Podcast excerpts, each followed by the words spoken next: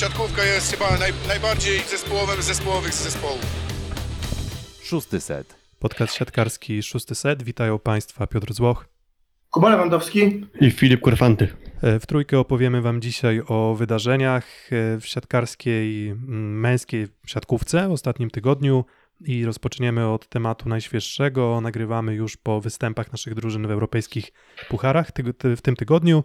E, Jest to czwartek przed walentynkami, 13 lutego. A, No i wiele miłości dla swoich rywali nie miał ani Jastrzębski Węgiel, jak już tak przed walentynkami, ani Zaksa Kędzierzyn-Koźle, w szczególności Jastrzębski Węgiel. No w zasadzie wyeliminował prawdopodobnie Zenit Kazań z dalszych rozgrywek w Lidze Mistrzów, zwyciężając u siebie we własnej hali 3 do 1.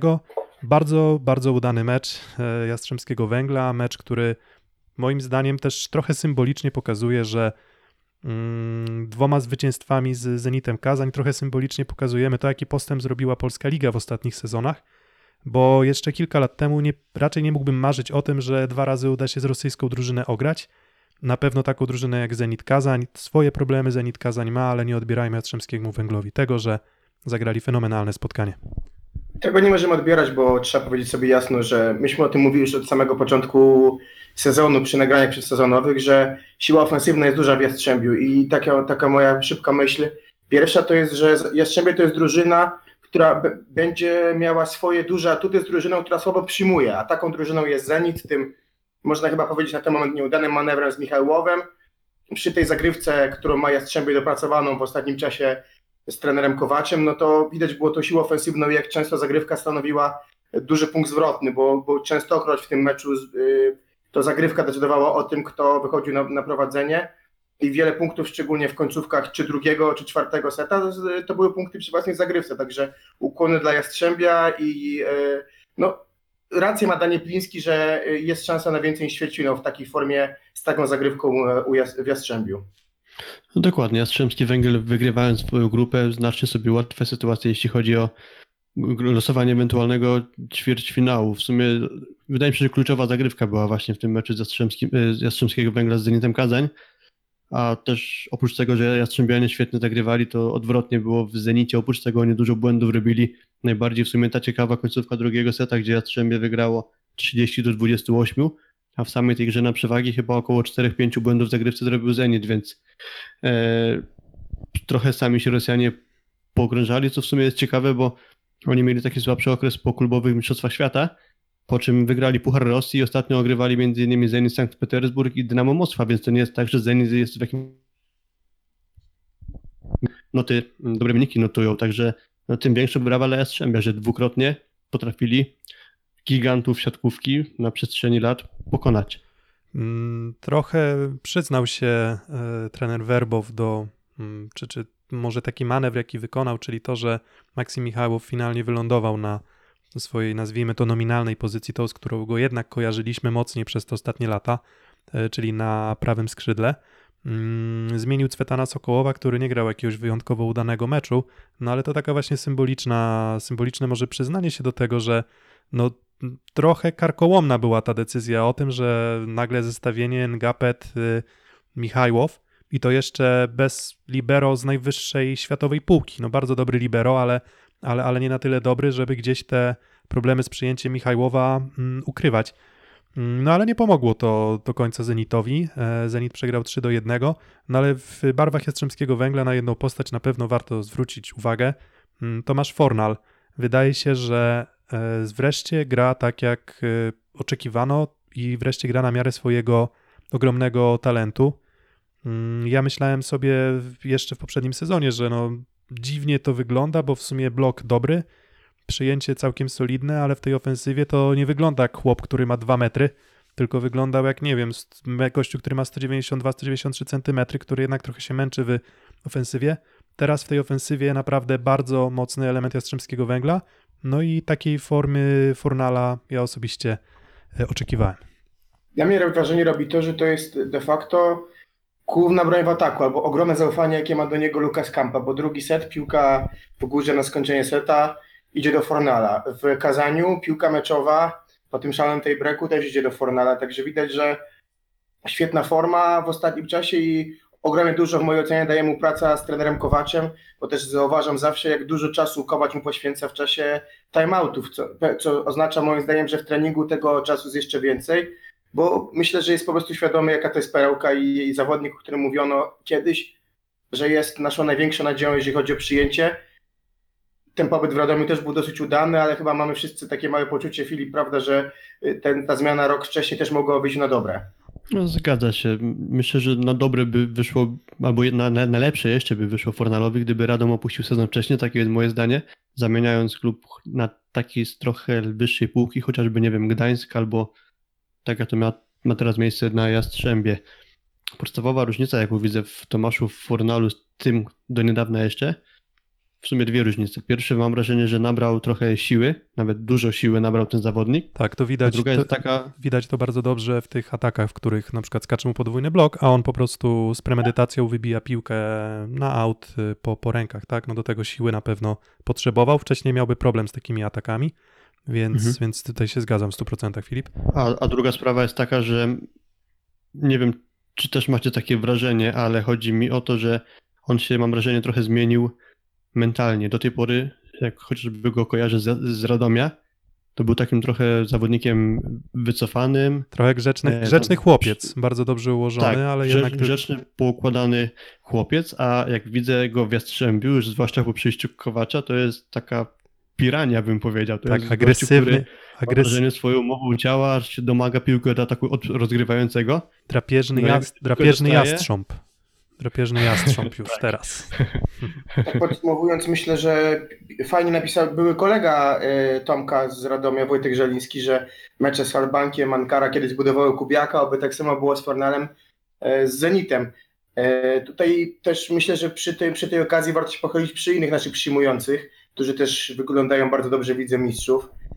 Akurat w tej, tej kolejce to był em, Piotrek Łukasik, ale też brak Bartka Kwolka pokazał e, w meczu z e, drużyną Tur, jak to jest ważne ogniwo i chyba najważniejszy zawodnik drużyny Andrzeja Anastazjego. Nie wiem, czy się zgadzacie ze mną. Mm, Zgadzam się. e, Zgadzam się w 100% i szczerze przyznam, nie wiem tylko, czy ten wynik, który mm, Werwa Warszawa zanotowała we Francji, to jest tylko i wyłącznie mm, kwestia tego, że zabrakło Bartosza Kwolka.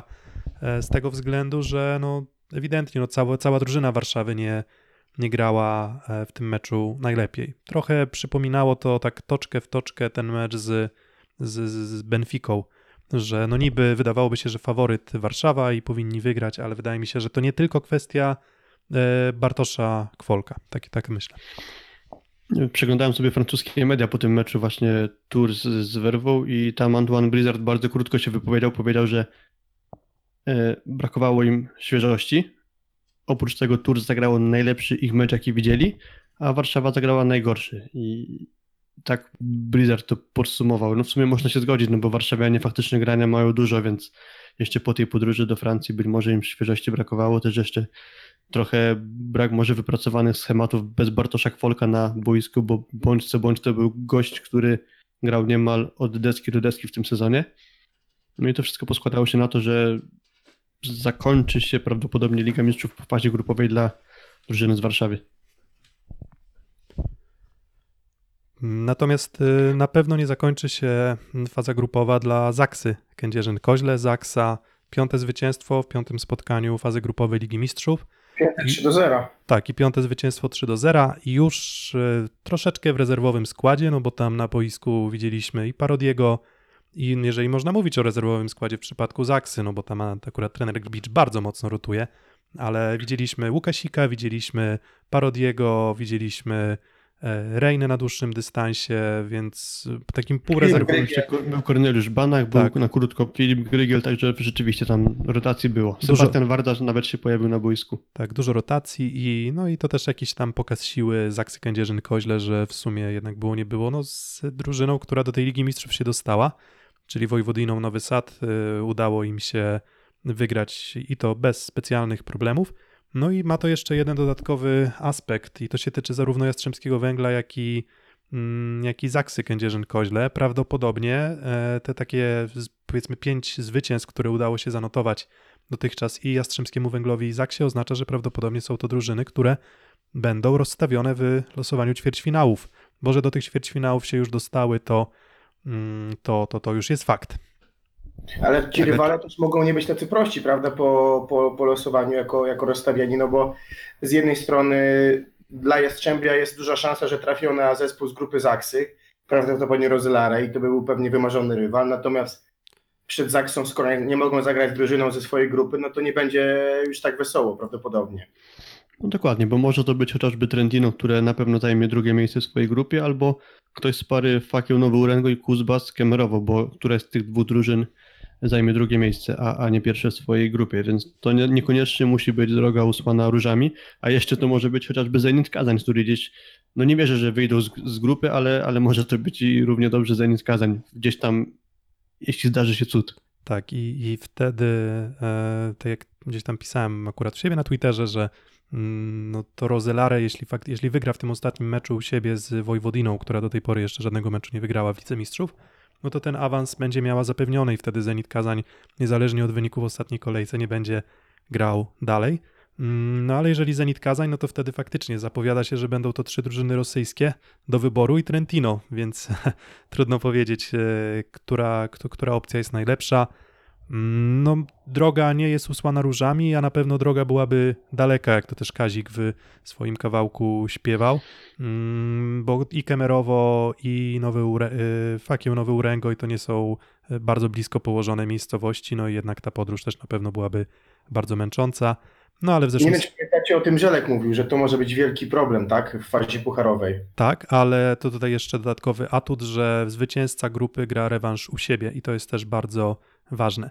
No a dlaczego jest to bardzo ważne? No to pokazał też nasz jeden rodzynek Pucharze Challenge, no bo trzy drużyny w Lidze Mistrzów, mm, dwa zwycięstwa, jedna porażka, no i niestety już nie mamy, znaczy mieliśmy tego rodzynka w Pucharze Challenge i już go nie mamy. Mm, Aluron Virtus CMC Zawiercie po zwycięstwie 3 do 0 w Dąbrowie Górniczej w pierwszym meczu, w rewanżu niestety porażka 1 do 3, co zaowocowało złotym setem, no i niestety ten złoty set również, również przegrany. Mm, Oglądaliście mecz? Komentarz Michała Kwietko-Bębnowskiego na stronie oficjalnej Zawiercia? Ja niestety nie mogłem, bo to, było, to była taka pora, że po prostu obowiązki zawodowe mi na to nie pozwoliły, a też nie zdążyłem tego meczu jeszcze nadrobić. Ale słyszałem, co działo się w Złotym Secie i wiem, Piotrek, że ty to śledziłeś, więc opowiedz proszę. Tak, no znaczy to też nie chcę tutaj jakąś, jakiejś specjalnie długiej narracji utrzymywać, ale e, no, mm, najpierw ten złoty set toczył się pod dyktando mm, Turków, mm, Turków, no drużyny z Turcji, bo tam kilku reprezentantów też innych krajów. Mm, No i mm, potem w zawiercie w sumie zrobiło serię kilkupunktową e, i już przy stanie tam chyba 8 do 7 czy 8 do 6, e, no przy zmianie stron oczywiście oni wyszli na prowadzenie. Mm, No a potem zaczęły się dziać jakieś przedziwne cyrki, nie wiem do końca z czego to wynikało, ale e, czerwona kartka dla zawodnika tureckiego, punkt przyznany zawierciu w takich niewyjaśnionych trochę okolicznościach. No i się wydaje, że okej, no to czerwona kartka, no to to jest punkt dla zawiercia i w sumie nagle zrobiło się chyba 3-4 punkty przewagi. Mm, Tyle tylko, że te 3-4 punkty przewagi i to, że no, zawodnik turecki rozgrywający ukarany wcześniej czerwoną kartką dostał też czerwoną i żółtą, co się bardzo rzadko zdarza. On tam chyba kilka niecenzuralnych słów pod adresem e, sędzi mm, tego spotkania musiał, e, musiał sobie rzucić. No i on już nie mógł grać do końca spotkania i się wydaje, ok, idealna sytuacja, kilka punktów przewagi, grasz u siebie złoty set, grany do 15, a tu nagle jakieś zaćmienie, depresja całkowita w drużynie zawiercia, no i nagle z prowadzenia tego 4 czy 5 punktowego zrobiła się porażka. Porażka w złotym secie, no i w zasadzie tyle, tyle zawiercia. Jeśli chodzi o europejskie puchary, czyli nie dość, że ta sytuacja w lidze nieciekawa, nie dość, że rotacje na rozegraniu, to i, i to jeszcze ten jeden aspekt w tym sezonie, który mógł im jeszcze dać trochę więcej radości, no to już tej radości na pewno im nie, nie, nie przysporzy, żeby nie powiedzieć, że porażka w takich okolicznościach może być dołująca. W przypadku zawiercia powiedziałeś Piotr, że tej radości mogłoby być trochę więcej, a kon- konkretnie myślę, że była duża szansa, żeby tej radości było jeszcze na przynajmniej dwie rundy, bo mm, zawiercianie odpadli na poziomie jednej ósmej w ćwierć z e, Karlowarskiem, co jest moim zdaniem drużyna do ogrania z Czech, a w półfinale z kimś z pary Rennes z Montpellier i to też jest drużyna do ogrania. Dopiero w finale też w sumie pokazuje, jak dobre losowanie trafili zawiercianie. Dopiero w finale mierzyliby się z tą najmocniejszą drużyną ze stawki, czyli z Allianz y, Milano. Także no tym większa szkoda po prostu, że tak nieszczęśliwie ta przygoda zawiercia z pucharami się zakończyła. Mm, To pamiętacie, kto był poprzednim reprezentantem Polski w Pucharze Challenge?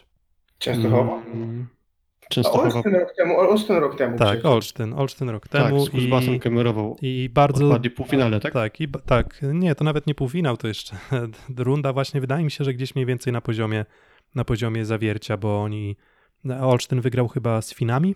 Mm, Sam byłem w Finlandii na tym meczu rewanżowym, miałem okazję nawet go e, komentować Tak, na, na, na, na szóstym Pamiętam, secie. pamiętam. Mm, Nie, nie, to musiała być jedna ósma w nie, takim więc, razie, więc to była, to była jedna, to była jedna z wcześniejszych, e, wcześniejszych e, rund. Tyle, że widzę po prostu dużo mm, podobieństwa, że też Olsztyn wtedy, zdobywając prawo do gry w Pucharach, zagrał sezon, który był sezonem trochę chyba ponad stan. Mm, Nie poszli za ciosem, jeśli chodzi o uzupełnienia składu. Mm, Żeby nie powiedzieć, no, że jednak z Kapelusem, Luksem, e, Marcinem Wiką i Urbanowiczem też ciężko było, czy, czy Denisem Kalininem ciężko było wojować e, europejskie puchary, no i ligę. No ale pamiętam, że sezon poprzedni AZS skończył na miejscu dziesiątym, no i teraz gdzieś mniej więcej w okolicach e, tego dziesiątego miejsca jest zawiercie w lidze, no ale o tym może po dżingielku. Szósty set. No i europejskie puchary europejskimi pucharami, temat zamknięty dla zawiercia, temat prawdopodobnie na 99% zamknięty dla Warszawy. Jastrzębie i Zaksa grają dalej, no a gdzieś w cieniu tych wydarzeń z ostatnich kilku dni poprzednia kolejka plus ligi. No i właśnie zaczynając zawiercie 0 do 3 z GKS-em Katowice. Znowu wydawałoby się, że na powiedzmy może nie na prostą, ale na nieco łagodniejszy łuk zaczyna wchodzić e, drużyna zawiercia w tym sezonie, a a tu niestety zimny prysznic i to zimny prysznic sprawiony przez y, osłabiony GKS Katowice. GKS. Katowice osła- osłabiony głównie brakiem Jakuba Jarosza, którego na boisku nie ma już blisko miesiąc, ale dobrze zastępuje go Wiktor Musiał. Do tego po kontuzji, z Rzesz- znaczy po absencji z Rzeszowa wrócił Rafał Szymura, który dostał MVP tego spotkania, no ale jest też cichy bohater w postaci Kamila Kwasowskiego, który zagrał, wydaje mi się, genialne spotkanie. Taki Kamil. Zgadzam się, też pokazuje ten mecz dla mnie, panowie, bardzo słabą grę zawiercie w przyjęciu. To chyba jest chyba problem numer jeden tego sezonu. Może, może nie, bo tych problemów jest więcej, ale y, Rafał Szymura na zagrywce jego serie po prostu układały dwa sety, więc forma Aleksandra Ferreiry w ubiegłym sezonie, w tym dla mnie to jest zagadka. Szczególnie, że w tym sezonie się przygotował normalnie, przecież mm, praktycznie cały okres przygotowawczy wypełnił, a no może nie licząc z tego, że był na mistrzostwach Europy, tak, ale e, w ubiegłym sezonie zaczynał przyszedł kontuzji i dopiero po kontuzji wracał na spokojnie i, i formę prezentował znacząco inną. Tak, no ale wtedy wszyscy prezentowali y, formę znacząco inną. Zawsze łatwiej błyszczy się w drużynie, która jest poukładana i w której wszyscy w zasadzie grają swojego maksa, e, tak jak w poprzednim sezonie. E, Wspomniałeś też, Kuba, o przyjęciu. E, Nie macie takiego wrażenia, że nagle w sumie te drużyny, które jakoś tam wyglądają z dołu tabeli, to są drużyny, które faktycznie mają to przyjęcie zapewnione na naprawdę solidnym poziomie? Czy Bo tak, bo spójrzmy, Na spójrzmy, pewno na, spójrzmy na Gdańsk. się w tym aspekcie... No okej, okej. No, no tak, no patrz, spójrz, spójrzmy na Gdańsk. Dobre przyjęcie? Jak Tak. uważacie? No tak, tak. GKS Katowice, dobre przyjęcie? Tak, Suwałki, dobre przyjęcie? tak. No dobra, a teraz jak wygląda przyjęcie Olsztyna, jak wygląda przyjęcie Resowi, jak wygląda przyjęcie Zawiercia? Mm, Nawet MKS Będzin w zasadzie teraz razem z Grzegorzem Pająkiem, więc w zasadzie ta kombinacja dobre przyjęcie i solidny rozgrywający bardzo sp- znaczy sprawia, że ta gra wygląda naprawdę obiecująco. Mm, No a niestety, no, jeżeli musisz biegać po boisku, mm, tak jak biegają rozgrywający Resowi, Olsztyna, Radomia, no to może w ostatnim meczu mniej, no ale, ale też, też dużo tego, tego biegania e, po boisku miał czy Winci, czy Kędzierski. Mm, No to jeżeli no nie masz Leona, no to nie postawisz świeczki łatwej do, do, do, z trzeciego, czwartego, piątego metra i trudno wtedy zdobywa się punkt. Więc tak, tak, właśnie, tak właśnie zwróciłem uwagę. No i to przyjęcie na pewno, jeżeli chodzi o bezpośrednie porównanie Katowice czy Zawiercia, to to, to Katowice miały i mają zdecydowanie lepsze. Co więcej, jeśli chodzi o minusy w, w zawierciu, to wydaje mi się, że konieczność, nie wiem, dziwna w sumie sprawa z grą Pęczewa, który w dwóch ostatnich meczach ligowych w ataku na 24 piłki skończył raptem 3. Więc to jest zaskakujące, że w ogóle taki zawodnik na boisku jest trzymany, a na dłuższym wymiarze nie zagra w Waliński. Jeśli to są problemy zdrowotne, to okej, rozumiem, a jeśli nie, to jest to dla mnie trochę niezrozumiałe. Aczkolwiek Waliński już grał w Turcji właśnie w tym przegranym spotkaniu z Sportoto, więc no albo trener Lebiediew stwierdził, że może warto do tego zawodnika wrócić, albo może po prostu wyzdrowiał, no ale na pewno jedną z pięt achillesowych była skuteczność bułgarskiego przyjmującego w tych ostatnich meczach zawiercia, ale to nie tylko to, bo też mi się wydaje, że mocno rozregulowało tę drużynę mnóstwo zmian, jakie serwuje nam Australijczyk, chociaż może akurat ta zmiana powinna się pojawić e, na przyjęciu i Waliński powinien być na boisku, ale to jak wspomniałem, nie, nie wiemy, co jest spowodowane tym, że Waliński nie gra, ale oprócz tego rotacji jest mnóstwo. Bardzo I to nie pomaga na pewno. Symptomatyczne dla mnie były bardzo gwizdy. Po raz pierwszy chyba tak na przestrzeni Ja myślę, że drugi, drugi raz w tym sezonie, chyba przynajmniej ja drugi raz kojarzę, że były. No i już też dla mnie te głosy na mediach społecznościowych drużyny zawiercia, które nawołują do rezygnacji trenera. Widać, że też cierpliwość kibiców najlepszych chyba do tej pory w Polsce powoli się kończy. Jestem bardzo ciekawy, czy czeka nas Rosz- Roszada teraz, poczeka, czy jeszcze poczekamy do weekendu, czy w ogóle ubiegły sezon tak dużo dał e, zaufania od władz klubu dla trenera Lebedewa, że, że, że nic się nie wydarzy. Ciekawa sprawa na pozycji rozgrywającego, bo odszedł Masny i wydawało się, że tym szóstkowym graczem będzie Dosancz, a w Turcji na boisko wybiegł Piotr Lipiński, zmieniony dopiero w trakcie spotkania, więc ten mecz najbliższy może pokazać, że jednak to Piotr Lipiński będzie szykowany na pierwszego rozgrywającego, ale to tak czy tak będzie zawsze różnica względem Masnego w formie. No i kolejna, kolejna zmiana na boisku zawiercia, co pewnie też będzie wymagało pewnego rodzaju zazębienia się ich formacji, także może kom- kolejne komplikacje mogą się pojawić. Trochę to wygląda tak, jakby, mm, nie wiem, trochę się pogubił Mark Lebediew w tym swoim, nie wiem, kłopocie bogactwa. A może to trochę, trochę podobnie jak w Rzeszowie jest tak, że, że w zasadzie, no można powiedzieć, że dwie równe szóstki ma Mark Lebediew. Bo w sumie tak, pomiędzy Lipińskim a, a Dosanżem, znaczy różnica pewnie jest na korzyść rozegrania, jeżeli chodzi o Lipińskiego, no ale to jest dwóch zawodników, z których no nie można wyróżnić jednego, który koniecznie musi grać. Na przyjęciu w zasadzie też masz do wyboru i masz i, i i, i Pęczewa, i właśnie Ferreira i Walińskiego.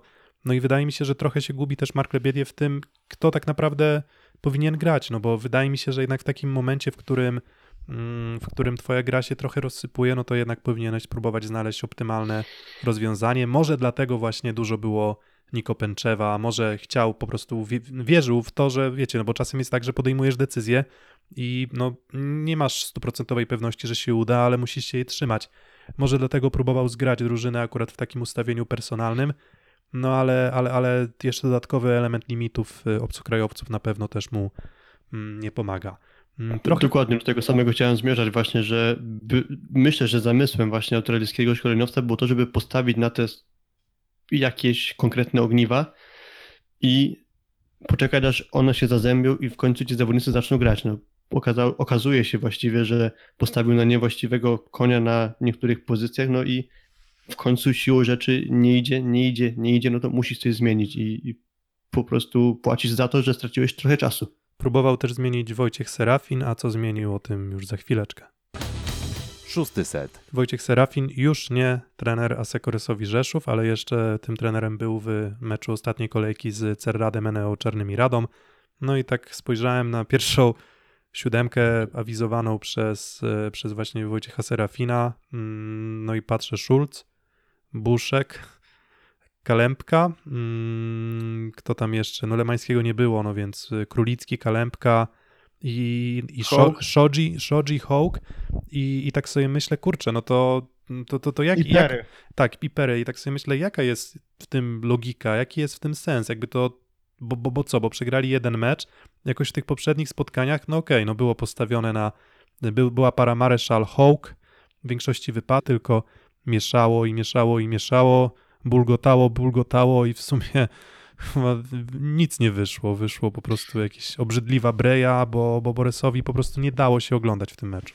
I dla mnie to było bardzo ciężkie do oglądania. Nie wiem, czy to je był je, tak na, najsłabszy mecz Rezowi, jaki widziałem. Od, no, rozmawialiśmy wcześniej e, o, o tym, który z włoskich trenerów trafił do Polski. Wraca Emanuele Zanini, który mm, trenerem jest wysokiej półki. Był już w zawierciu kiedyś, więc zna realia naszej ligi, trenował reprezentację Słowacji. No, myślę, że jak na strażaka to się nadaje idealnie. Jeden co zastanawia, dlaczego nie jest to kontrakt na przyszły sezon, tylko na ten, kto będzie układał drużynę na następny sezon, bo to też wszystkich chyba najbardziej zastanawia.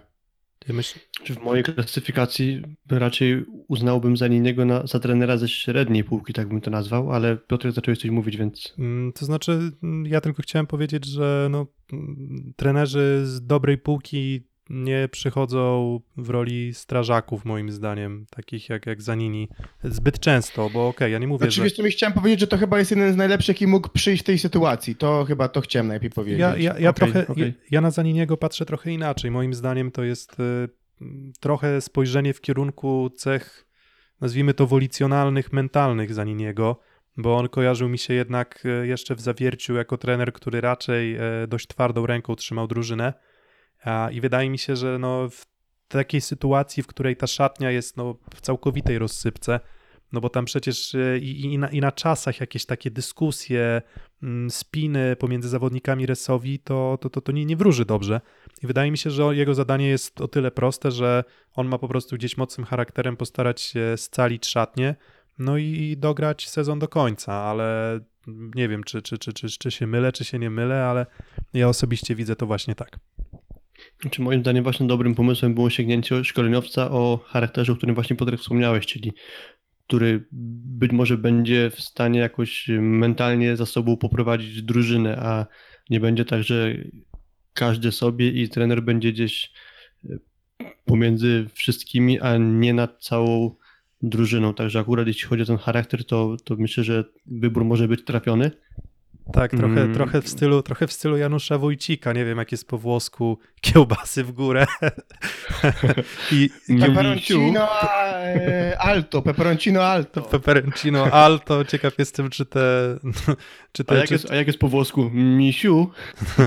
bo, bo on tak lubił nie wiem, mówić. nie wiem. Nie, nie wiem, ale, ale wydaje mi się, że no właśnie trochę ten typ, ten typ charakterologicznie, może to nie jest wybitny trener, jeśli chodzi o osiągnięcia na ławce trenerskiej, ale, ale, ale jeśli chodzi o takie, taką rolę mm, strażaka, do tego też trzeba mieć po prostu jakieś tam predyspozycje. I, i wydaje mi się, że, że, że ten warunek y, Zanini spełnia, ale czy wierzę w to, że on jest w stanie jakoś odmienić drastycznie grę Resowi Rzeszów, to, to, to nie, to, to po prostu Ale uważam, że nie. Paradoksalnie rywale, którzy będą, moim zdaniem, mogą zmobilizować i jakby tak, myślę, że on zacznie od trochę budowania takiej oblężanej twierdzy, bo to jest trener też charakterologicznie dosyć podobny do Andrzeja Anastazjego, są chyba najlepsi przyjaciele, więc myślę, że tu będzie mocne skupienie się na sobie, na, na, na nas versus wszyscy, no i zaczynamy od Będzina, no. Zespół yy, w dobrej formie, pewnie za chwilę sobie opowiemy o ich wygranej z Bydgoszczą, E, Natomiast już później ci rywale z najwyższej półki, także myślę, że w tych meczach trochę mniej presji, a, a po, pomoże, pomoże Resowi, żeby postarać się jeszcze jakieś punkty, no bo te playoffy jeszcze kompletnie nie uciekały, ale z zostawieniem moim zdaniem na ławce Wojciecha Serafina one były kompletnie odjechały.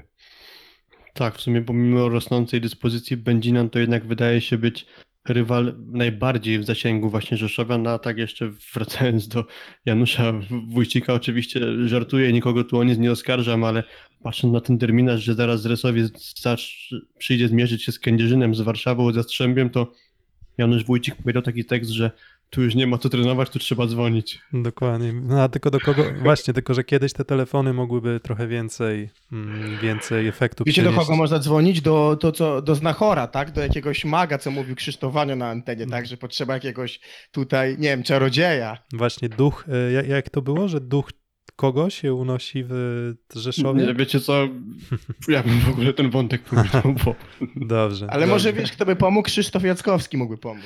Tak, albo, albo Kaszpirowski jeszcze swego czasu, tak. No, czy, Tak. czy pamiętacie, pamiętacie, jak był kropek, że trzeba było kropka na coś tam na telewizorze nacisnąć? I on, tam, I on się przygarnąć i on tam się miał elektryzować i w ogóle jakieś tam magiczne, magiczne zdolności mieć. No to... Może jeszcze doktor Janusz Zięba. No dokładnie. No trudno, trudno mi powiedzieć, ale wydaje mi się, że tak czy inaczej jakimś tam pomysłem jest zatrudnienie Zaniniego. Tyle tylko, że, że wydaje mi się, że ta drużyna już jest e, w takiej rozsypce, że, że, że, że, że nic, to, nic to specjalnie nie da. Mm, No i wspomniałeś o Będzinie, no to właśnie Będzin wygrywa z Łuczniczką Bydgoszcz, Łuczniczką cały czas odruchowo mówię, Wisłą. z Wisłą Bydgoszcz 3 do 1. Szósty set. No i wygrywa 3 do 1 w meczu, który wydawał się być meczem ostatniej szansy e, Wisły Bydgoszcz na utrzymanie w Plus Lidze. Przegrali i w tym momencie ich sytua- sytuacja wydaje się być już naprawdę dramatyczna. Moim zdaniem tym właśnie pogrzebali swoje szanse na utrzymanie. Tak, 8 punktów straty obecnie do przedostatniego MKS-u Będzin i w sumie jeśli właśnie no, trochę jak w przypadku Rysowi, no to akurat Będzinianie to taki rywal, gdzie teoretycznie powinno być najprościej i wydawało się w sumie w trzecim secie, że są już blisko wywalczenia punktu, bo wypracowali sobie Bydgoszczanie wysoką przewagę, a było wtedy 1 do 1 w meczu.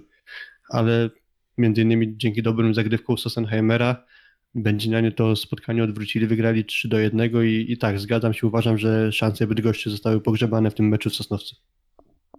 Trzeba podkreślić to, że też trafili na rywala, który jest na fali wznoszącej. Widać było, że, że gdzieś ta gra Będzina jest jednak bardziej poukładana, że ta drużyna już po problemach z Fajazim już sporo czasu ze sobą pracuje. Ja, ja mówiłem w parę odcinków temu, że bardzo mi się podoba, jak się zadaptował Sossenheimer, jak ta drużyna jest, jest waleczna i to było w tym momencie widać, że ten system gry po prostu już też z Grzegorzem Pająkiem, bo to też jest ważna postać, jest po prostu lepiej ułożony niż, niż, niż Bydgoszcz, które te dwa transfery myślę, że udane Filipa i Macnego były dość późno i widać było na tym etapie, że to jednak nie jest ten poziom zgrania. Tak, tam nikt, nikt nie udaje, że mm, Sossenheimer czy Sobański mają być zawodnikami, którzy będą kończyć, czyścić wszystkie wysokie piłki, bo, bo, bo takim zawodnikiem zdecydowanie ma być Rafał Faryna.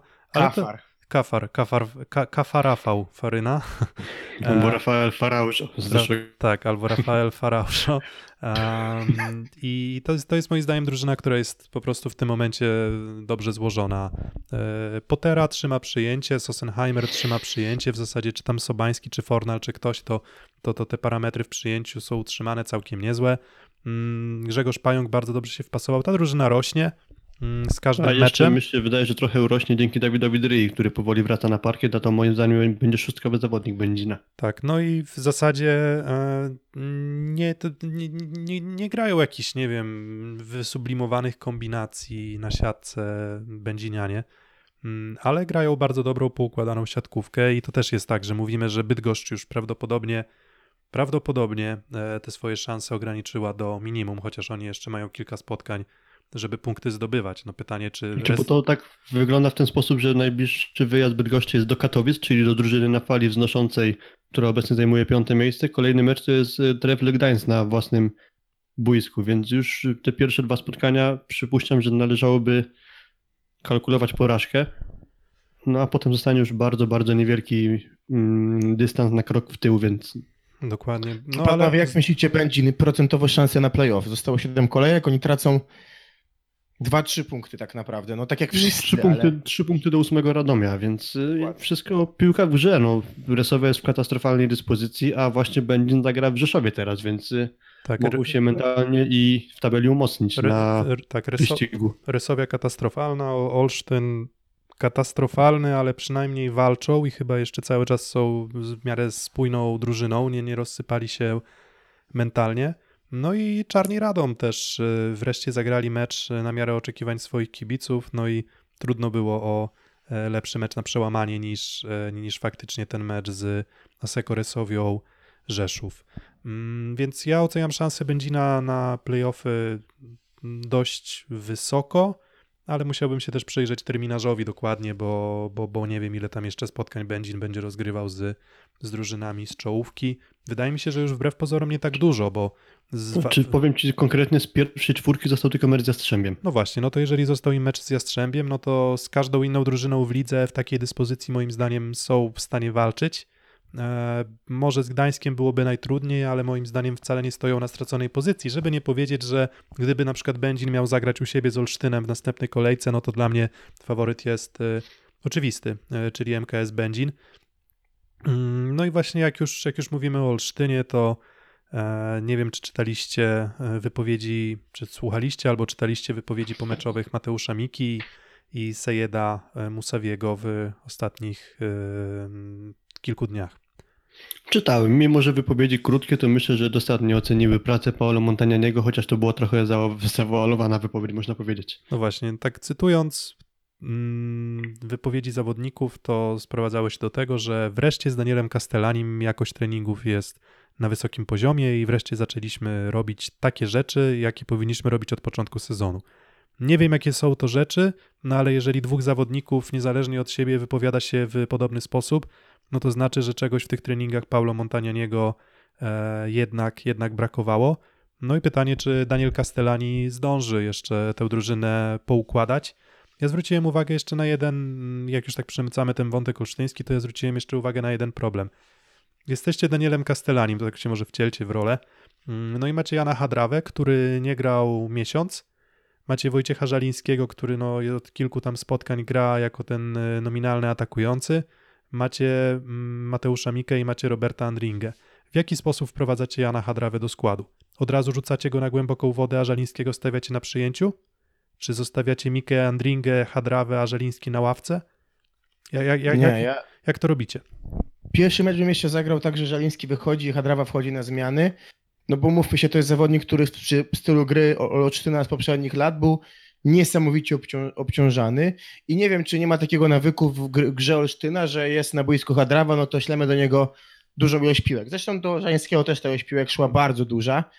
No i wiem, do czego pijesz, tak, że mając na boisku Mikę Andringę, brakuje nam silnego Tak, tak, że skrzydłowego, przyjmującego I- i, kogo, i znowu jest obciążany Żeliński, wchodzi na zmianę e, Hadrawa, będzie obciążany. No, w sensie tak, no wiesz, bo wszyscy, wszyscy mówią, ok, Hadrawa wyzdrowieje, Hadrawa wyzdrowieje i będzie super, no ale to nie jest takie łatwe do poukładania wbrew pozorom, no bo co z tego, że Hadrawa będzie zdrowy mm, i będzie już gotowy do gry na, na pełnym dystansie, jeżeli, znaczy inaczej, co, co z tego, że Hadrawa będzie zdrowy i będzie gotowy do gry, jeśli gdzieś na pełnym dystansie meczu będą mu się pojawiać, e, bę- będą mu się zdarzać te momenty gorsze.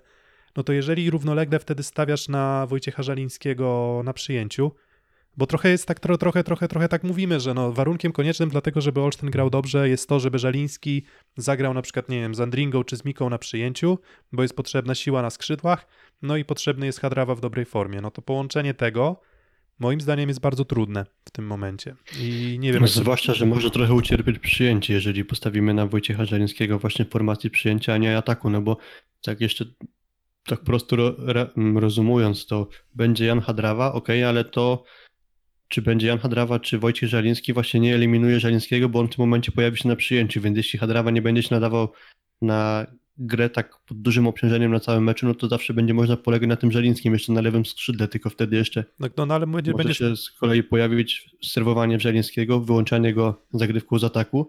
Oprócz tego trochę gorsze przyjęcie, no i będzie kłopot. A dlatego wiecie co, dramatem też jest kontuzja kapicy, w sensie też nie można, bo jakiś problem wydaje mi się powstał przy budowaniu drużyny. Po pierwsze, a zatrudnienie Paula Montagnaniego było dla nas zdziwieniem, widać, że dla zawodników chyba też, po tym co mówią teraz. Dwa, mm, tak, odpada nam Hadrawa, więc wchodzi bardzo piekielnie utalentowany chłopak, który ma 19 lat, który po prostu nie wytrzymał obciążeń plus ligowych. Ma kontuzję, panowie, przecież typowo przeciążeniową, więc jakby chyba nikt się nie spodziewał kontuzji Hadrawy tak mocnej, no bo to de facto cały system gry Olsztyna położyło i de facto jakakolwiek możliwość rotacji jest zabrana przez to, że a, Hadrawa jest kontuzjowany, b, Kapica nie wytrzymał obciążeń, co można było przewidzieć pod kątem jego relatywnie bardzo małego doświadczenia na tym poziomie i po prostu w tej sytuacji to jest trochę taki wybór hiobowy, prawda, przed Danielem Castellanim, natomiast myślę, że kto ma go podjąć dobrze, jak nie najbardziej chyba doświadczony trener w naszej lidze. No i życzę mu, żeby jakoś ten problem rozwiązał, tak czy inaczej, właśnie jak, jak sobie myślałem nad, y, na, na, nad poziomem gry Olsztyna i myślałem sobie nad tym, czy Olsztyn jeszcze może się włączyć do rywalizacji o, o, o playoff, to, to właśnie, to właśnie taki problem widzę. No, jeżeli stawiasz na Hadrawę i Żalińskiego stawiasz na przyjęcie, to Hadrawa nie ma zmiany. Jeżeli stawiasz na Żalińskiego, to z kolei Żalińskiego, na, na, jeżeli stawiasz na Żalińskiego na ataku, no to wtedy ma zmianę Żaliński, ale zmiany nie ma Mika i Andringa. No i właśnie tak. Może, może, transfer, może transfer medyczny Bartek Bednosz. nie, wiem, Po latach powróci. nie wiem, myślę, że na tym etapie Bartosz Bednosz już jest y, daleko, daleko dalej niż y, w nie wiem, Olsztynie słyszałem ze niedawno, swoimi któryś marzeniami. prezes, klubu Ligi Siatkówki Kobiet umówił się z kimś na ileś tysięcy euro, a po czym zaproponował mu, że mu te pieniądze zapłaci, ale w złotówkach, więc można spróbować takiego triku z bednożem, że 900 tysięcy euro skazania, my ci damy 900 tysięcy, ale złotych, ale to Myślę, myślę, że mogłoby nie przejść. tak, myślę, że Bartosz Bednosz już o e, innych, e, innych kwotach myśli, o innych celach sportowych również po pobycie we Włoszech, po, po pobycie w Modenie. Pozostałe spotkania tej kolejki, no to jeszcze nie możemy nie wspomnieć o meczu PGS Krabełchatów i Ślepsk Suwałki. Ślepsk Suwałki wygrywa 3 do 1 we własnej hali. Szósty set. No i trochę takie darmowe trzy punkty w tej rywalizacji e, w gonitwie ślimaków e, o playoffy dla Suwałk. Mm, Darmowe, może nie do końca dobre stwierdzenie, bo oni sobie wyszarpali te punkty z PGS Bełchatów. No i pierwszy raz od niepamiętnych czasów drużyny z miejsc 5-14 udało, udało się drużynie z tych miejsc wygrać z przedstawicielem czołowej czwórki. Panowie, rewelacyjny mecz skrzydłowych y, Suwałk. To jest, mówię najbardziej przyjmujących. No to nie wiem, czy to nie jest najlepszy występ w tym sezonie taki pary przyjmujących, jeśli chodzi o procenty, no bo Nikola Szerszeń w ataku 23 próby, 19 skończonych, 82%. No to jest po prostu kosmos. Klinkenberg 13 na 19. Żaden, żaden z nich nie został zablokowany. No to jest y, A Bartłomiej Bołądź? no, 9 na Przepraszam, bo 24. Chciałem się wtrącić przy tym, że powiedziałeś skrzydłowych, a ja bym właśnie to ograniczył do Nie, nie, przyjmujących, przyjmujących, bo, bo jednak e, Zwracam honory przyjmujących oczywiście, ale to Troch- jest kosmos. To jest Tak, trochę przy, przyćmiony został Bartłomiej Bołądź, on tylko 13% efektywności ataku zanotował, no ale przy 68% Klingenberga i 67% Szerszena, no to rzeczywiście to oni zagrali koncert. Ale po drugiej stronie siatki mm, atakujący też nie grali na najwyższym poziomie, więc, więc w sumie trochę się to wyzerowało. No, ani, ani Bołądź, ani Wlazły, ani Petkowicz w sumie nie grali, mm, nie grali jakoś e, specjalnie dobrze. No ale to lewe skrzydło było zdecydowanie mocniejsze. No, Skra w obliczu też kontuzji Artura Szalpuka, który chyba o artroskopię będzie przechodził kolana, mm, jeżeli dobrze kojarzę i tam wypada na parę tygodni. No jednak też trochę tej siły ofensywnej e, im bez Artura Szalpuka zabrakło, no a tę siłę ofensywną pokazały Suwałki. Suwałki pokazały też e, moc na zagrywce. No oni we własnej hali naprawdę potrafią zagrywać dobrze. I to nawet jeśli nie widać, nawet jeśli nie widać tego po liczbie punktowych e, zagrywek. Tym razem No. trochę zawiódł Milat Katic, bo z Gdańskiem jego wejście, bardzo, znaczy przepraszam, wejście, on gra od początku, dało bardzo, bardzo dużo. E, tutaj e, no, te, jeszcze lepiej zagrywał Suwałki niż Gdański. Katic je po prostu nie, nie dawał trochę w przyjęciu, ale w ataku już tego brakowało i przy średniej formie Marusia Wlazłego po prostu brakowało drugiego skrzydłowego poza Badipurem, który by punktował porównywalnie do, do, do przyjmujących Suwałk. W sumie trzeci z kolei mecz Nikolasa Szerszena bez asa serwisowego, co jeszcze do niedawna byłoby nie do pomyślenia, co nie przeszkodziło mu być Czy już, najczęściej Filip, czy to- jednym z trzech najczęściej serwujących w swoim zespole. czy to już prowadzi nas do wniosku, że się skończył? Skończył zanim się zaczął. Tak, skończył, skończył się zanim, zanim się zaczął na dobre. Nie, oczywiście pół żartem, Nie, pół nie, serio. No to- Tak, myślę, że, że kolejny bardzo dobry mecz Nikolasa e, Szerszenia. Mm. Myślę, że oprócz tego, że trochę zawiedli e, nie, nie tyle atakujący, co w ogóle formacja ataku właśnie w Skrzebełchatów, no bo oprócz tego, że wydaje mi się, że trochę brakowało Artura Szalpuka jako gościa do kończenia wysokich piłek, to jeszcze wyraźnie gorsza skra w kontrataku, także tu mi się wydaje, że jeden z dwóch czynników decydujących, drugi to słaba zagrywka był Hatawian, mimo że asów serwisowych mieli więcej. Mm, No bo patrząc na to, że jest Nikolas Szerszy na boisku, w niego trzeba zagrywką celować, bo jest to jeden taki jego słaby punkt, a tu akurat Skraby Chodu tego nie potrafiła wykorzystać i, i właśnie słabą zagrywką napędzała skrzydłowych przyjmujących suwałk. Mm, No, ja szczerze przyznam, byłem trochę zaskoczony tym, że Suwałki były w stanie tę rywalizację aż tak mocno nawiązać, w szczególności, że, mm, że, że ten, no ten, ten, ten, ten pierwszy set przegrany, bo oni przegrali pierwszego seta Tak, i to do 16. i to do 16 raczej nie, nie nie wskazywał na to, że będą w stanie się, e, się podnieść. No a jednak okazuje się, że można ruszyć e, te drużyny z czwórki. Tyle, że no, trzeba prezentować się bardziej jak Suwałki, bardziej jak Gdańsk, a mniej jak e, Olsztyn, czy, czy, czy Resowia, czy, czy, czy, czy, czy Zawiercie na przykład, więc, czy, więc, więc y, są, na to, są na to szanse. Mm, No i nie wiem, czy jeszcze coś macie do dodania w kwestii tego, tego meczu. Ja się zgadzam z, te- zaczy- z twoją diagnozą. Przedtem, przedtem zahaczaliśmy trochę o terminarz, to tylko pomnę, że Suwałki do końca sezonu nie mierzą się już z nikim z pierwszej czwórki, więc akurat mają najlepsze sytuacje, jeśli chodzi o harmonogram rozgrywek. A druga rzecz, jeżeli chodzi o harmonogram, to Olsztyn ma ten plus, że ma jeszcze 8 spotkań, tak? Niektórzy mają 6, tak jak Lubin, a Olsztyn ma dwa mecze mniej, więc to też jest jakaś szansa dla Olsztyna. Tak naprawdę, chyba to tak reasumując naszą całą dyskusję, y, i jeszcze będzie się włączał tej walki do ósem, o ósemkę i chyba jeszcze nikt definitywnie szansy nie stracił, no bo przykładem tego jest to, co myśleliśmy o Radomiu w poprzednich spotkaniach, a jedna wygrana i nagle chłopacy są w ósemce, także no niesamowicie się y, ja nastawiam na tą rywalizację, bo to będzie, no, myślę, że walka na noże. Tak, Gdańsk już prawie myślę, że pomimo tego, że przegrali w ostatniej kolejce z Jastrzębskim Węglem 1 do 3, to, to, to myślę, że Gdańsk jest pewny. Katowice wygrały 3 do 0 z zawierciem, są pewne. Mm, No i pozostaje, pozostaje walka o miejsca 7 i 8. Ym, To co, to pamiętam, że mieliśmy te nasze typy chyba po połówce. Mm, To teraz jakie wasze typy? Kto jeszcze siódme i ósme miejsce zajmie? Mm, Suwałki uważam, że na pewno i o jedno miejsce będzie duża, duża bitwa i sądzę, że hmm, jeśli nie Rosowia, to czuję, że to może być Będzin i to tak naprawdę ryzykowna teza moja, ale, ale tak biorąc pod uwagę przewrotność tej ligi, to w ogóle bym się nie zdziwił, gdyby to Będzinianie na ósmej pozycji się za, mm, zameldowali. Ja? A mogę cztery, czy muszę dwa? Znaczy no, zakładamy chyba, że Katowice i Gdańsk tak, na Katowice, pewno, tak? Katowice i Gdańsk No na dobra, pewno to- będą. No. To ja myślę, że wejdzie Olsztyn i, i Będzin. Mm, A no, Suwałki, nie? No, to ciekawe. ja, myślę, że, ja myślę, że jednak Suwałki i, e, i, i Będzin albo Lubin. Mm, Na ten moment wydaje mi się, że najlepiej grające drużyny. Bo, bo zawiercie Olsztyn, Radom i Resowia, to jeszcze Radom trochę się wyłamał tym zwycięstwem, ale no ostatnie kilka kolejek to było trochę na zasadzie gry w kto zagra gorzej. Radom się wyłamał, a, ale w zasadzie no, nie widzę żadnych specjalnych przesłanek ku temu, żeby któraś z tych drużyn miała akurat e, awansować do czołowej ósemki. No ale właśnie takie piękno sportu, że wszystko się może odwrócić. Zmiany trenerskie, w, z, zmiany składów w kilku drużynach i zobaczymy, co z tego wszystkiego się e, urodzi.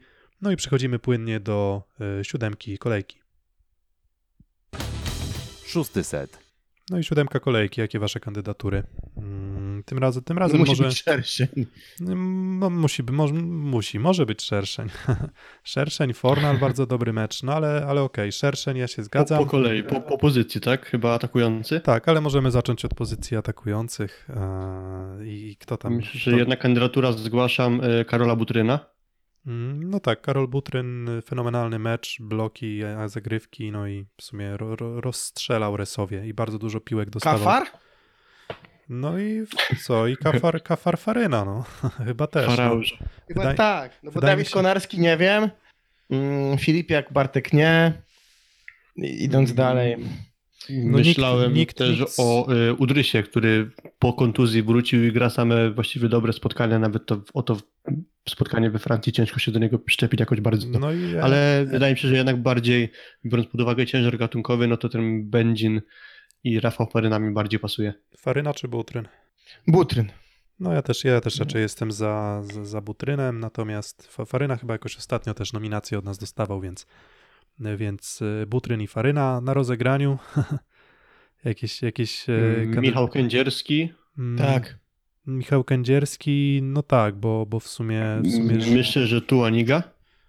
Tak, tak, zgadzam się. tak, Tuaniga, Tuaniga i Kędzierski i raczej Tuaniga pierwszy i Kędzierski drugi.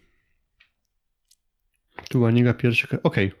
Okej. Ja też, chociaż też honorable mention dla Grzegorza Pająka za to, jak e, ostatnio się prezentuje.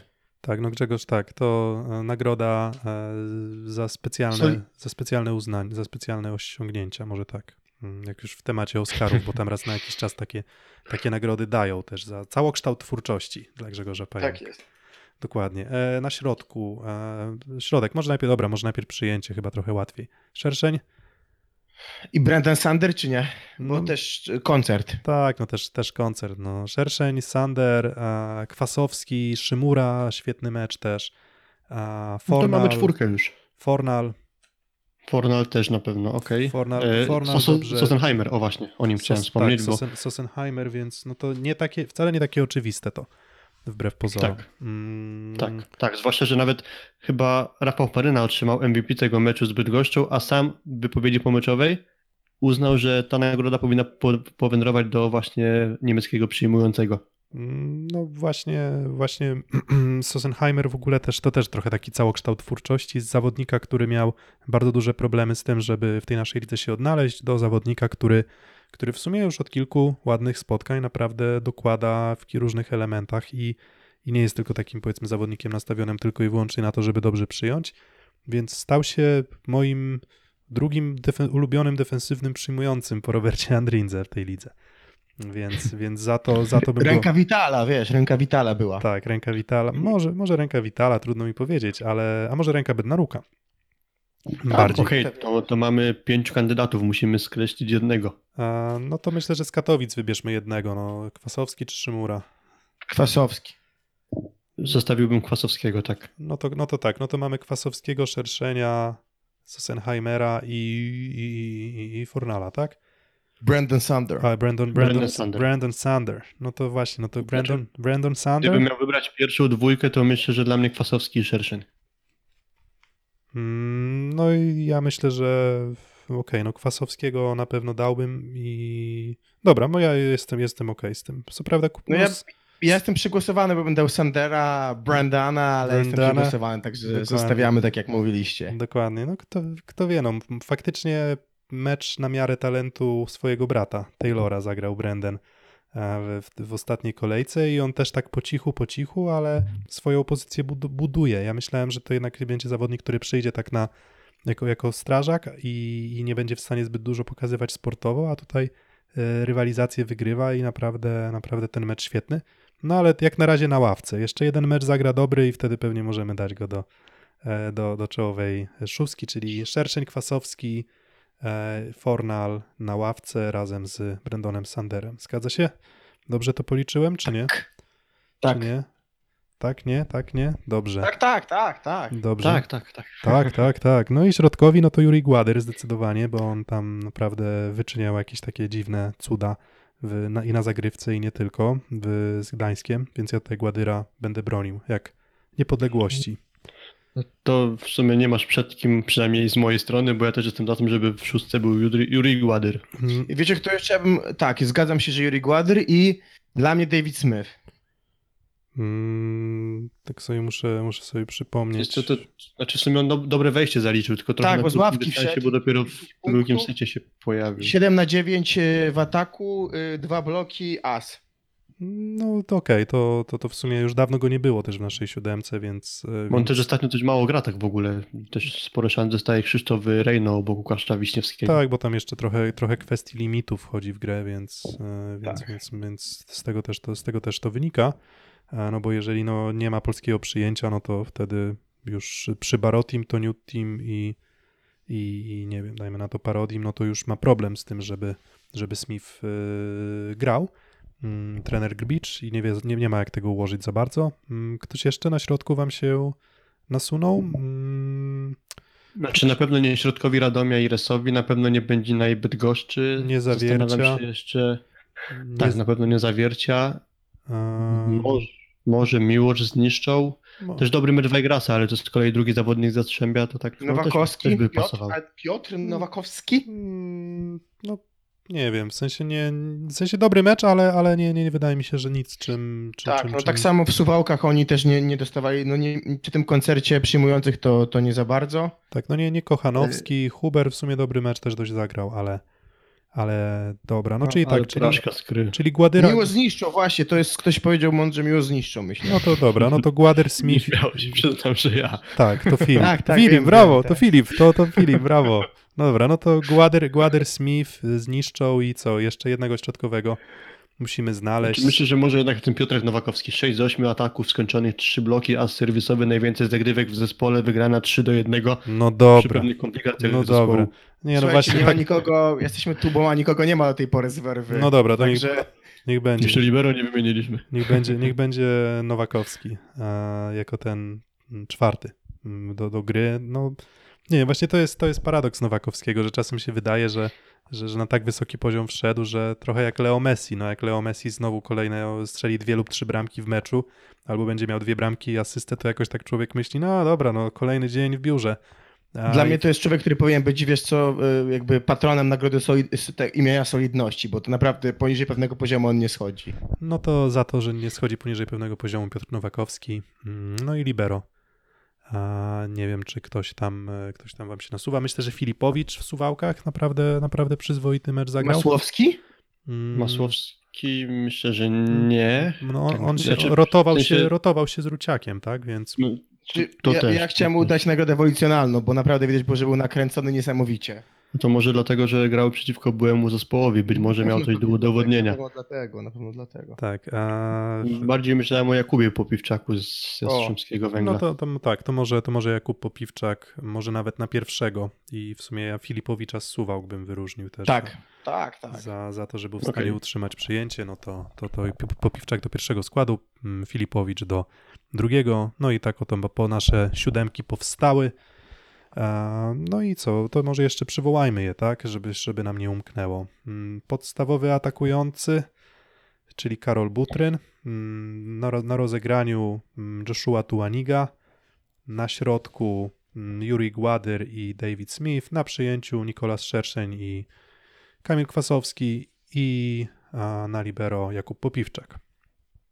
Tak jest. A na drugi, druga siódemka, kto pamięta, kto ma dobrą pamięć, nie musi zażywać Atakujący żelaza. Rafał Faryna, Brawo. e, rozgrywający Michał Kędzierski, No nie, chyba, nie no dobra, tak, Kędzierski, Tak, zgadza tak, Nie, tak, nie, nie będę, już chciałem cię trochę po, po, potrolować, ale nie, Kędzierski, zgadza się. przyjmujący Kamil Kwasowski Nie, już był, w i... Już był, był w pierwszej. pierwszej był. Aha, sorry, bo, okej, bo już pokiczkałem teraz e, szóstki, tak, dobra, do, w rezerwowej e, szóstce wybraliśmy z e, Benzina Sossenheimera Tak, Tak. Sossenheimera I i, Brandon Sander. i Brendan Sander, tak jest. Okej, dru, drugi libero na pewno Filipowicz i na środku był Miłosz Zniszczą i Piotrek Nowakowski, tak? no i Brawo. Zgadza się. Brawo ty, udało się i tym Limity, ktoś liczył? Pierwszym, musia... Pierwszym jest limit albo dwóch e, obcokrajowych e, obcokrajowców na środku, ale przy libero by się, by się zmieniali, także, także mamy. A w drugiej na pewno. No to mamy to i tak jak mamy naszą siódemkę kolejki, taki e, mamy chyba też nasz e, odcinek. E, myślę, że możemy zmierzać ku końcowi. Krótka aktualizacja wydarzeń z parkietów europejskich pucharów i plus ligi. Ciekawi, ciekawi jesteśmy bardzo, jak to się dalej potoczy, w szczególności w walce o playoffy. Z każdą kolejną kolejką będziemy bliżej odpowiedzi, bo w tej lidze w zasadzie jest wygranie dwóch, trzech spotkań z rzędu za trzy punkty może dać ci już pewne playoffy. Mm, No i jak to się potoczy, zobaczymy, a tymczasem za uwagę dzisiaj dziękuję. Piotr Złoch, Kuba Lewandowski. I Filip Kurfanty. dzięki.